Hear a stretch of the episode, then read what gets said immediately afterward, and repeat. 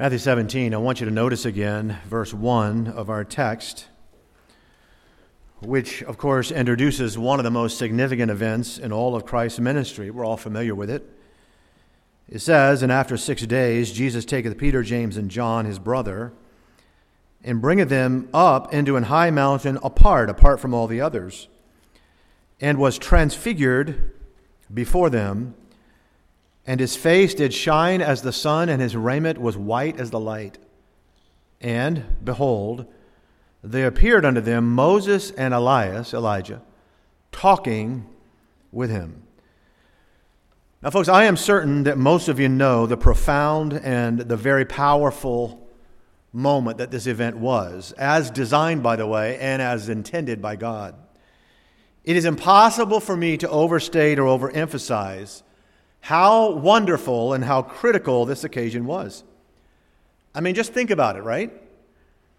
On that mountain, overlooking Jerusalem, was Elijah, who represented the law, represented the prophets, Moses, who represented the law, Peter, James, and John, who of course represented the New Testament, and the Lord Jesus himself, who all of them wrote about. And then, as the Son of God, the Bible says, is transfigured before them, someone else testifies. Verse 5 And while he, Peter, yet spake, behold, a bright cloud overshadowed them. And behold, a voice out of the cloud which said, This is my beloved Son, in whom I am well pleased. Hear him. And when the disciples heard it, they fell on their face and were sore afraid. Of course they were. And you know, folks, there you have it, beloved, the perfect testimony of the continuity of God's plan. Moses, Elijah, the disciples, all with the Son of God, overlooking the very place where the Father would fulfill his plan of redemption. And if that's not enough, Notice what Jesus says as the benediction to this whole thing. Verse 9. And as they came down from the mountain, Jesus charged or commanded them, saying, Tell the vision to no man, here it is, note this, until the Son of Man be risen again from the dead. Wow. You talk about a church service. First, they see their greatest prophet, Elijah, and who had been raptured up to God's presence. And then they see Moses, their great deliverer, who had passed away 1,200 years before this into God's presence. And then there is the voice of God from heaven. And then there's this appearance, this glowing, if you will, of eternity. And after all of that, the Lord Jesus tells them that he's going to be resurrected soon from the dead. This is an overwhelming scene that Peter would talk about many decades after the resurrection. So that in every way, beloved, this is the pinnacle. This is the highest of the high point that any human could ever witness. Matthew 17 is the holiest, highest, heavenliest event of all time up until this moment. So that you know what? If I were to write the end of the chapter, I would finish with a hallelujah chorus or amen or some kind of spiritual grand finale. I would make sure that it concluded with some measure of glory and wonder, but that is not what happens, not even close. You see the last verse of the chapter, verse 27? Just look it over, read it to yourself for a moment. What's it talking about? What is it that Jesus himself, who was just in the Father's presence, is compelled to discuss? Well, you see it taxes. Matthew, who's writing this, was a tax collector. And you'll notice in the verse that he calls it, quote, a piece of money. I tell you, you've got to wonder if Matthew wasn't a little bit embarrassed after just writing about all of that glory that now he has to put on parchment that Jesus dealt with tribute to Caesar. From Elias to the IRS. From eternity to liability. From glory to gory. And if you're wondering this morning if there's a reason, if there's a message in all of this, then you can rest assured that God doesn't do anything by accident. Let's pray. Father, please help us this morning to hear your word, your word, the truth of your word. Please speak to our hearts, correct our thinking, help us in our walk in this present time. In Jesus' name, amen. There are four things I want us to consider this morning from our text, any one of which, by the way, we could take for the entire message, but all of which sort of combine to remind us of truths we simply cannot miss in this day and age. And the first thing I want you to notice, number one, is the word taste.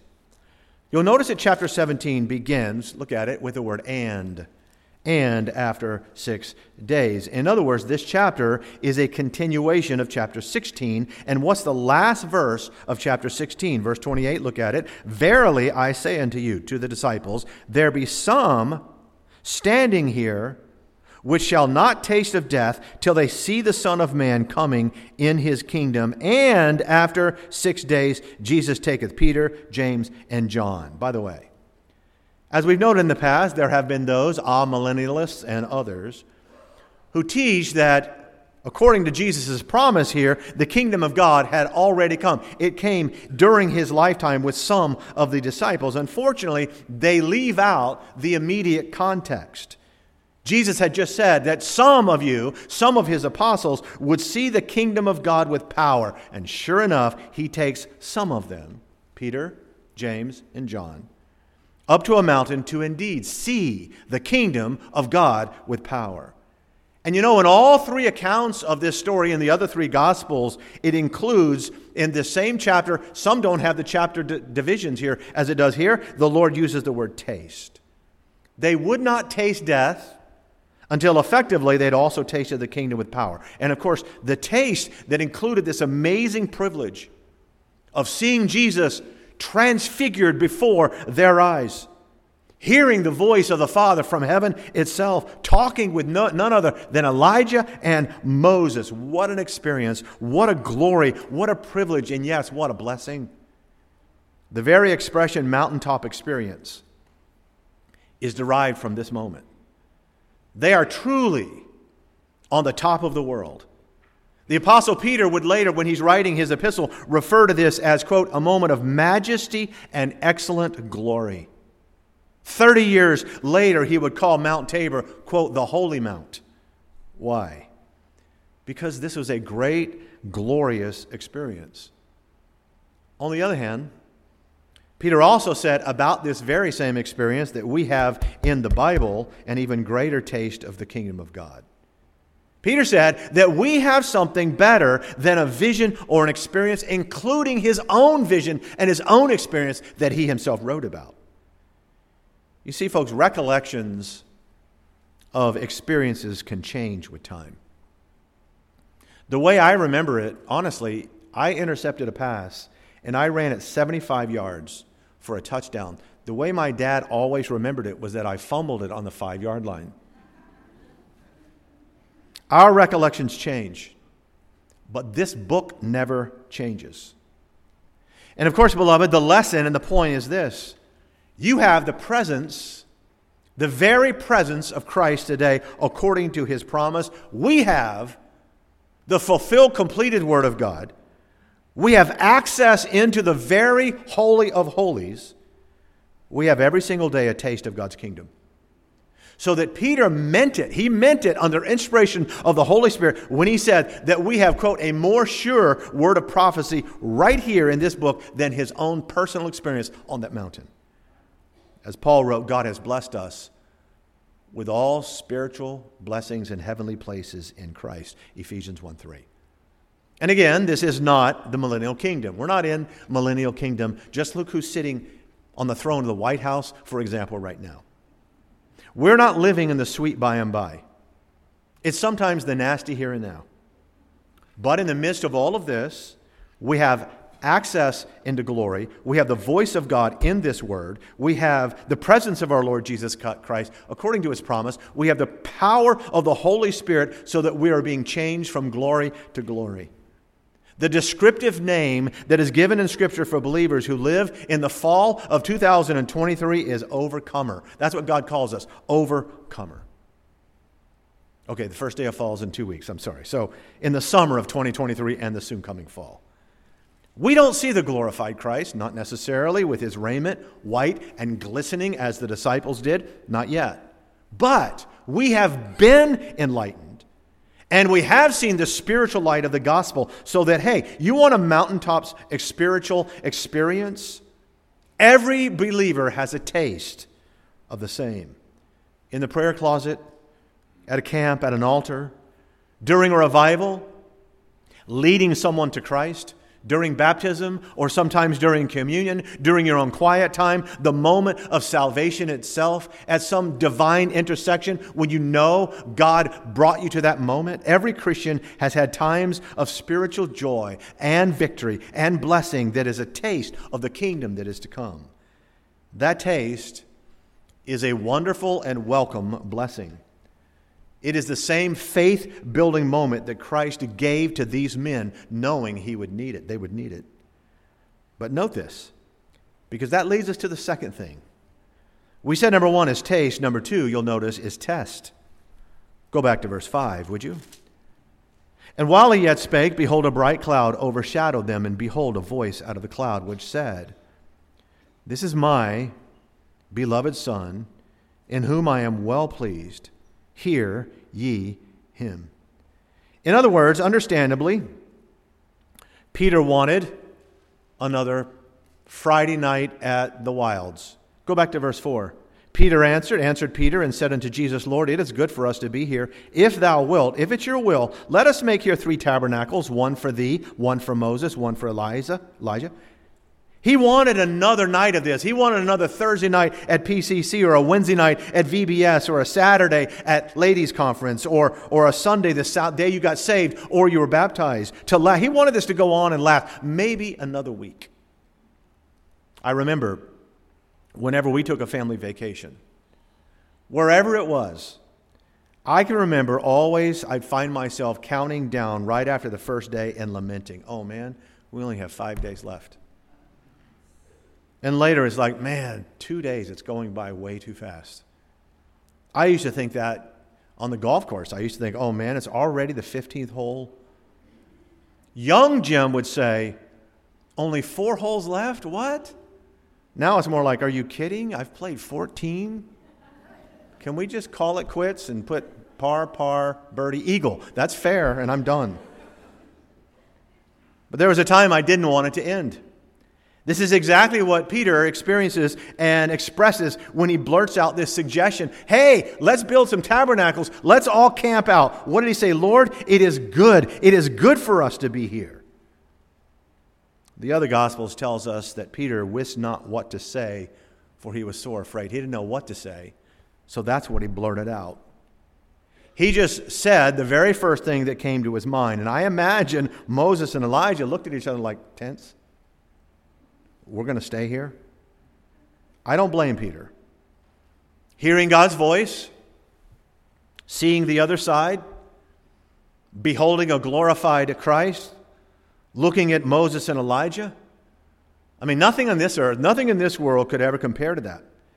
And yet, inasmuch as Peter wanted this experience to go on and on, he didn't realize, the Bible says, he wist not, he didn't realize what he was saying. And specifically, he didn't understand yet, he didn't realize they were only there to be tasting the kingdom of God for a reason. Because here's the test he's going to realize why he was there in a few hours when a cold slap of reality hits him at the very bottom of this mountain. What do you mean, Pastor? Look at verse 14, would you? And when they were come to the multitude, uh oh, the multitude. Can I ask you a question? What do you suppose that this multitude of people are going to do when Jesus descends and the apostles descend from this holy mountain? Why are all these people down there waiting? Suppose they'll welcome the Lord and the disciples with songs of praise and shouts of joy? Do you suppose that they're going to encourage these disciples, encourage the Lord Jesus with their victorious faith and their spiritual courage? Verse 14. And when they were come to the multitude, there came to him a certain man kneeling down to him and saying, Lord, have mercy on my son, for he is a lunatic. I've prayed that prayer many times about my boys. Lord, have mercy on my son, for he is a lunatic and sore vexed, for oft times he falleth into the fire and oft into the water. And I brought him to thy disciples, and they could not cure him. Then Jesus answered and said, Look at these words. O faithless and perverse generation, how long shall I be with you? How long shall I suffer or allow you? Bring him hither to me. Pastor, why? Why was the Lord so burdened and short with his disciples? Because most people can't cast out demons. Why would he be so upset with it? I can tell you why. I'm going to read it to you. Because in a few chapters before this, it says this in Matthew. And when he had called unto him his twelve disciples, he gave them power against unclean spirits to cast them out, and to heal all manner of sickness and all manner of disease. That's why Jesus was burdened. That's why he said faithless. They could do this. So, yes, beloved, the multitude is a reminder of the big difference between the high harmonies of the mountain and the low discord of the valley. There's a big difference between fellowshipping with Elijah and Moses and having to deal with demons and disciples who doubt.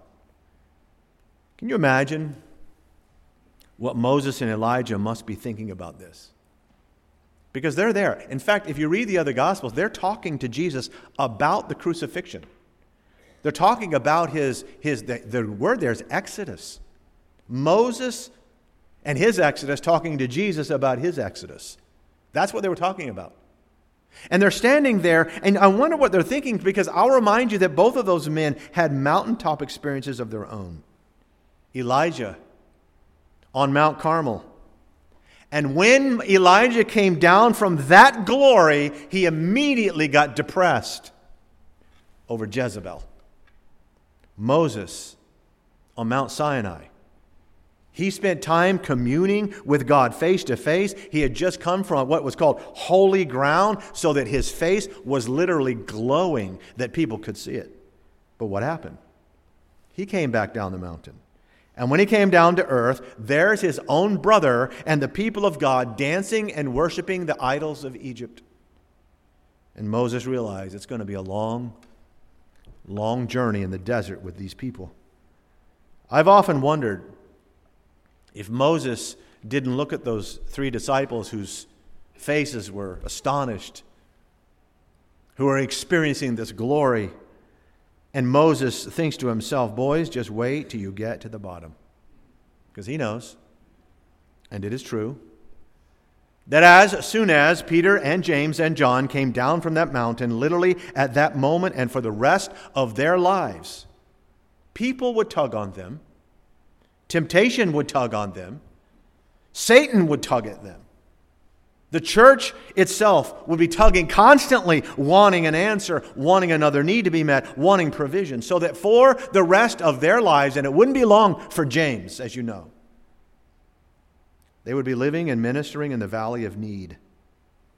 Now, I'll say it again the Mount of Transfiguration, that was glorious. There were no problems up there, there were no taxes up there. No sickness, no sin to deal with, no scribes or faithless people to deal with. In every way, it was a taste of the kingdom of God. But down here, no sooner had Jesus' feet touched the bottom of the hill that immediately he's met by a multitude of sinners.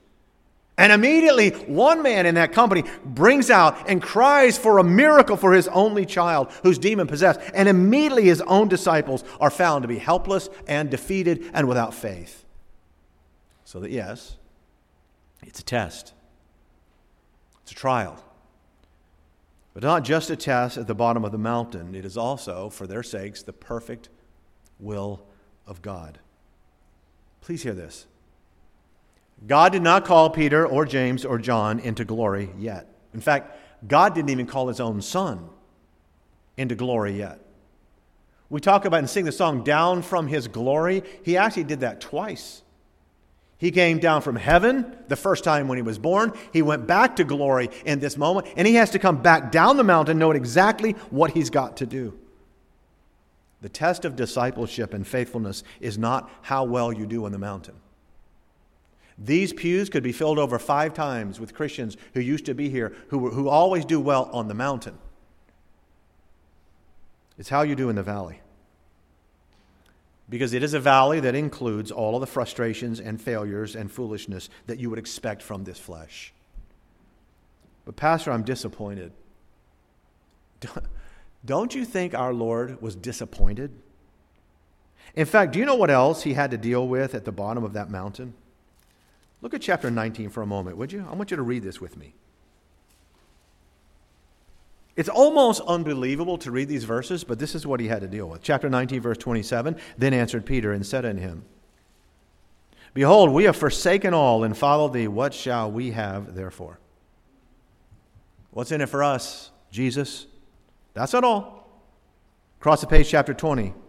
Look at verse 20. Then came to him the mother of Zebedee's children with her sons worshiping him and desiring a certain thing. And he said unto her, What wilt thou? She saith unto him, Grant that these my two sons may sit, the one on the right hand and the other on the left, in the kingdom. What?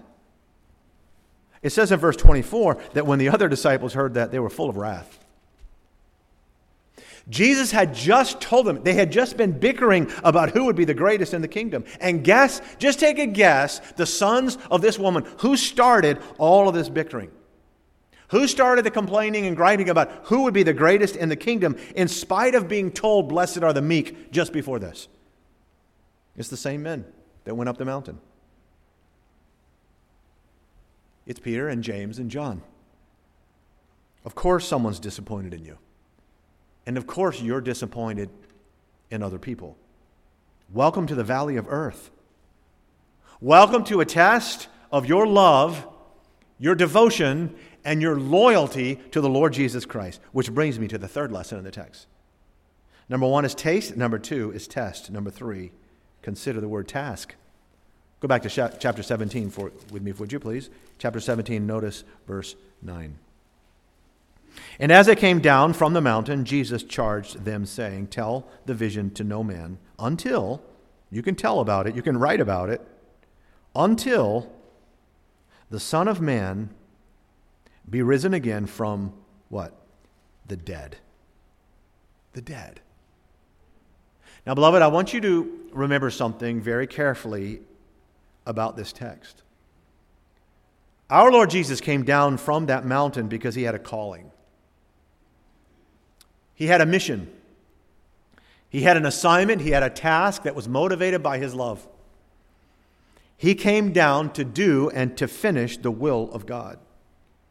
He had already, in the chapter before this, told his disciples specifically that he would be scourged and mocked and spit upon and crucified. And then on the third day, he shall rise again.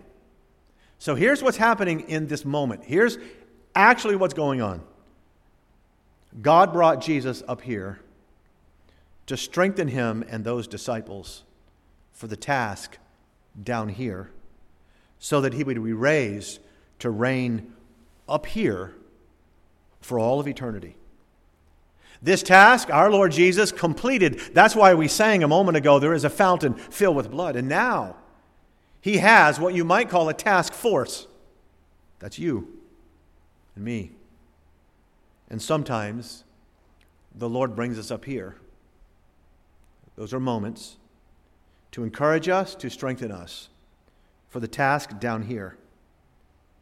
So that one day we'll be raised to serve up here for all of eternity. The question is this the only question is are we faithful? Are we growing? And that brings us to the last truth. Number one, taste. Number two, test. Number three, task. Number four, please notice, trust. Do not overlook, please, the unmistakable connection between verse 5 and verses 7 and 9. Look at verse 5. While he yet spake, behold, a bright cloud overshadowed. Peter is speaking, God interrupts him. While he yet spake, behold, a bright cloud overshadowed them, and behold, a voice out of the cloud which said, This is my beloved Son, in whom I am well pleased. Hear ye him. Wow. Follow this, follow this carefully. The voice of God, the Father, thunders down from heaven itself. And he only has one message. Of all the things the Father could say in this one moment, he only has one message This is my beloved Son. Hear ye him. Listen to him. So I have a question. What is the Son of God, the beloved Son, with whom God is well pleased? What's he going to say? What are they supposed to listen to? What does he say right after this? Verse 7 is first. And Jesus came and touched them, the disciples, and said, Arise and be not afraid. Have you ever noticed that Jesus is always telling his disciples and us not to be afraid? Okay. Hear ye him. Fear not, Jesus said. Fear not. Hear ye him. The voice of the Father from heaven, this is my beloved Son, hear ye him. What's he say? Don't be afraid. That's not all. Verse 9 And as they came down from the mountain, Jesus charged them, saying, Tell the vision to no man until the Son of Man be risen again from the dead. Now, folks, think about this a minute. This is my beloved Son, hear him. This is a moment when talking about getting attention, someone's attention. They had, God had their attention. This is my beloved Son, hear him. What's he say? Don't be afraid. I'm going to rise again. Don't be afraid. I will live again. And what does that mean? Everything you just saw is real and eternal and true. Folks, back when I was in seminary, I had to read these books. All these books on philosophy and the various East and karma and the absorption into the infinite impersonal Brahma, which is just self extinction. And the more I read about achieving some far off emancipation into a beatific oblivion and reincarnation, the more depressed, the more depressing it sounded. Who wants to be absorbed into some cycle of samsara? Who wants to transmigrate into another form of matter in a far off universe and glow like some planetary moon for a million years? I'd rather see my dad and Louise and my sister and all of our beacon loved ones, hundreds and hundreds of them up there. And our Lord Jesus, I would rather learn the mysteries and the glories of God's creation than to be a rock in that creation. I want to hear music and praise and experience the love and the joy of being with Jesus Himself. You see, folks, Moses and Elijah did not die and then come back and appear to the 12 apostles later as a cow or a tree or a monkey. And our Lord did not tell Peter and James to look up at the stars. Notice the two bright ones right there by Orion's belt. That's Moses and Elijah. That's them. Those are the stars ages ago. Now you've seen the kingdom of God. And there's John squinting his eyes and looking at those stars that are Moses and Elijah. And he hears a voice Simba. No, I'm just kidding. that's, that's Rafiki theology. What the Lord of glory, the Creator Himself, revealed to these men and to us is that in eternity, Elijah and Moses are still Elijah and Moses. They're still men. The Bible, the text says, when they saw no man, they're still people, men. They haven't become cherubim and seraphim. They don't have wings. They didn't become spirit animal or an apparition of the summer land or some such thing. No, no, no. They were Moses and Elijah. And you know what they did there? They fellowshiped with Jesus. They talked about its upcoming exodus, his death. They were conscious. They deliberated. And Jesus said, Because I'm going to die and be resurrected, all of this is real. All of this, if you believe on me, is your reality. So, you know, when they came down that mountain, if they did what the Father said, hear ye him, that's all they needed to do. Listen to him. Now, we know what happens later. Later on, Jesus is crucified, and they're cowering in fear, and they're sorrowing, and they're like, we don't know what's going to happen. The disciples on the road to Emmaus, Jesus is walking with them, resurrected, and he says, Didn't you listen? Hear ye him. Pastor, how am I going to make it in this world? This world's crazy. And it's getting crazier by the second now. How am I, as a Christian, going to get? Hear ye him. Here it is. Listen. He's alive. He rose again. He has a kingdom. It's eternal.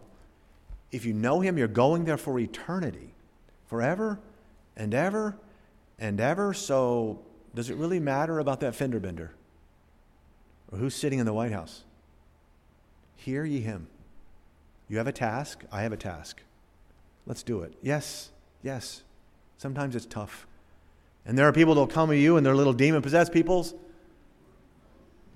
And they'll be foaming in the mouth, and you'll say, This is my lunatic son. That's when you should just think about, you know what, let me remember, what did Jesus say? Don't be afraid. That's what God told me to listen to. Don't be afraid. He's going to rise again, and he did. And because he rose again, my salvation is real and true. And God's people said, Amen. Heads are bowed, uh, please, eyes are closed. This event on the Mount of Transfiguration, recorded in three of the Gospels, is not just a story. It was an event that God designed planned and completed for our learning and our admonition.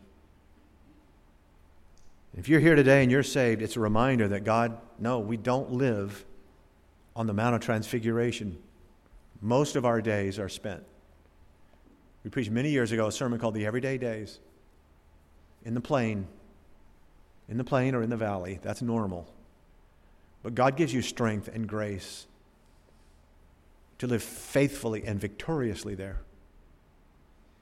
Pastor, I'm a Christian, I'm a child of God, but I need this reminder. Maybe it was about trusting, maybe it was about your task, the test. Whatever it was, if God is speaking to your heart, say, Pastor, that's me, I'm saved, but I needed this message today, and God has spoken to my heart. Who would say that with uplifted hands and amen and amen? And God bless you all. Praise the Lord for that. That's why God calls you an overcomer. You're an overcomer. It's who you are. You overcome this world by faith, by hearing Him and believing it. Some in this room, undoubtedly, and watching undoubtedly on live stream, some are not saved. You see, the task that they had after the resurrection and when they came down from the mountain was to, to preach the gospel. That means good news. That means that Jesus, God's Son, died for your sins, shed his blood, was buried, rose again, is now in heaven, and he is ready to save you from your sins. He has the power to save you because He died for your sins. And if you're here today and you're not sure that you're saved, could we just pray for you? I won't come and embarrass you, but we would love to pray for you today. Pastor Blalock, that's me. I don't know for certain that my sins are forgiven, that, I, that heaven's my home, but I would like to know it. I need to know it. Who would say that? With heads bowed, eyes closed. Would you lift your hand right where you are, and we'll pray for you? Hold it up there high enough. Yes. Amen. Anyone else? And if you're at home, raise your hand. God bless you, sir, as well. We're going to pray in a moment and have a time of invitation. It may be the Lord is leading you to a public decision, such as baptism or joining the church. I encourage you to come forward and speak with Andrew here at the front. If you're not sure about your salvation, we would love to pray with you, show you scriptures so that you can be sure.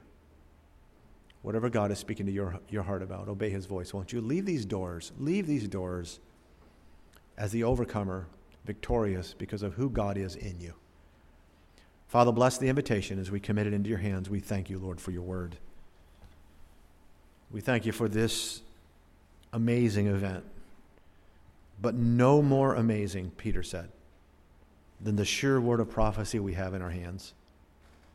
Thank you for this amazing event, but no more amazing than the glory that awaits all of your children, all of us in this room who are saved, for all of eternity.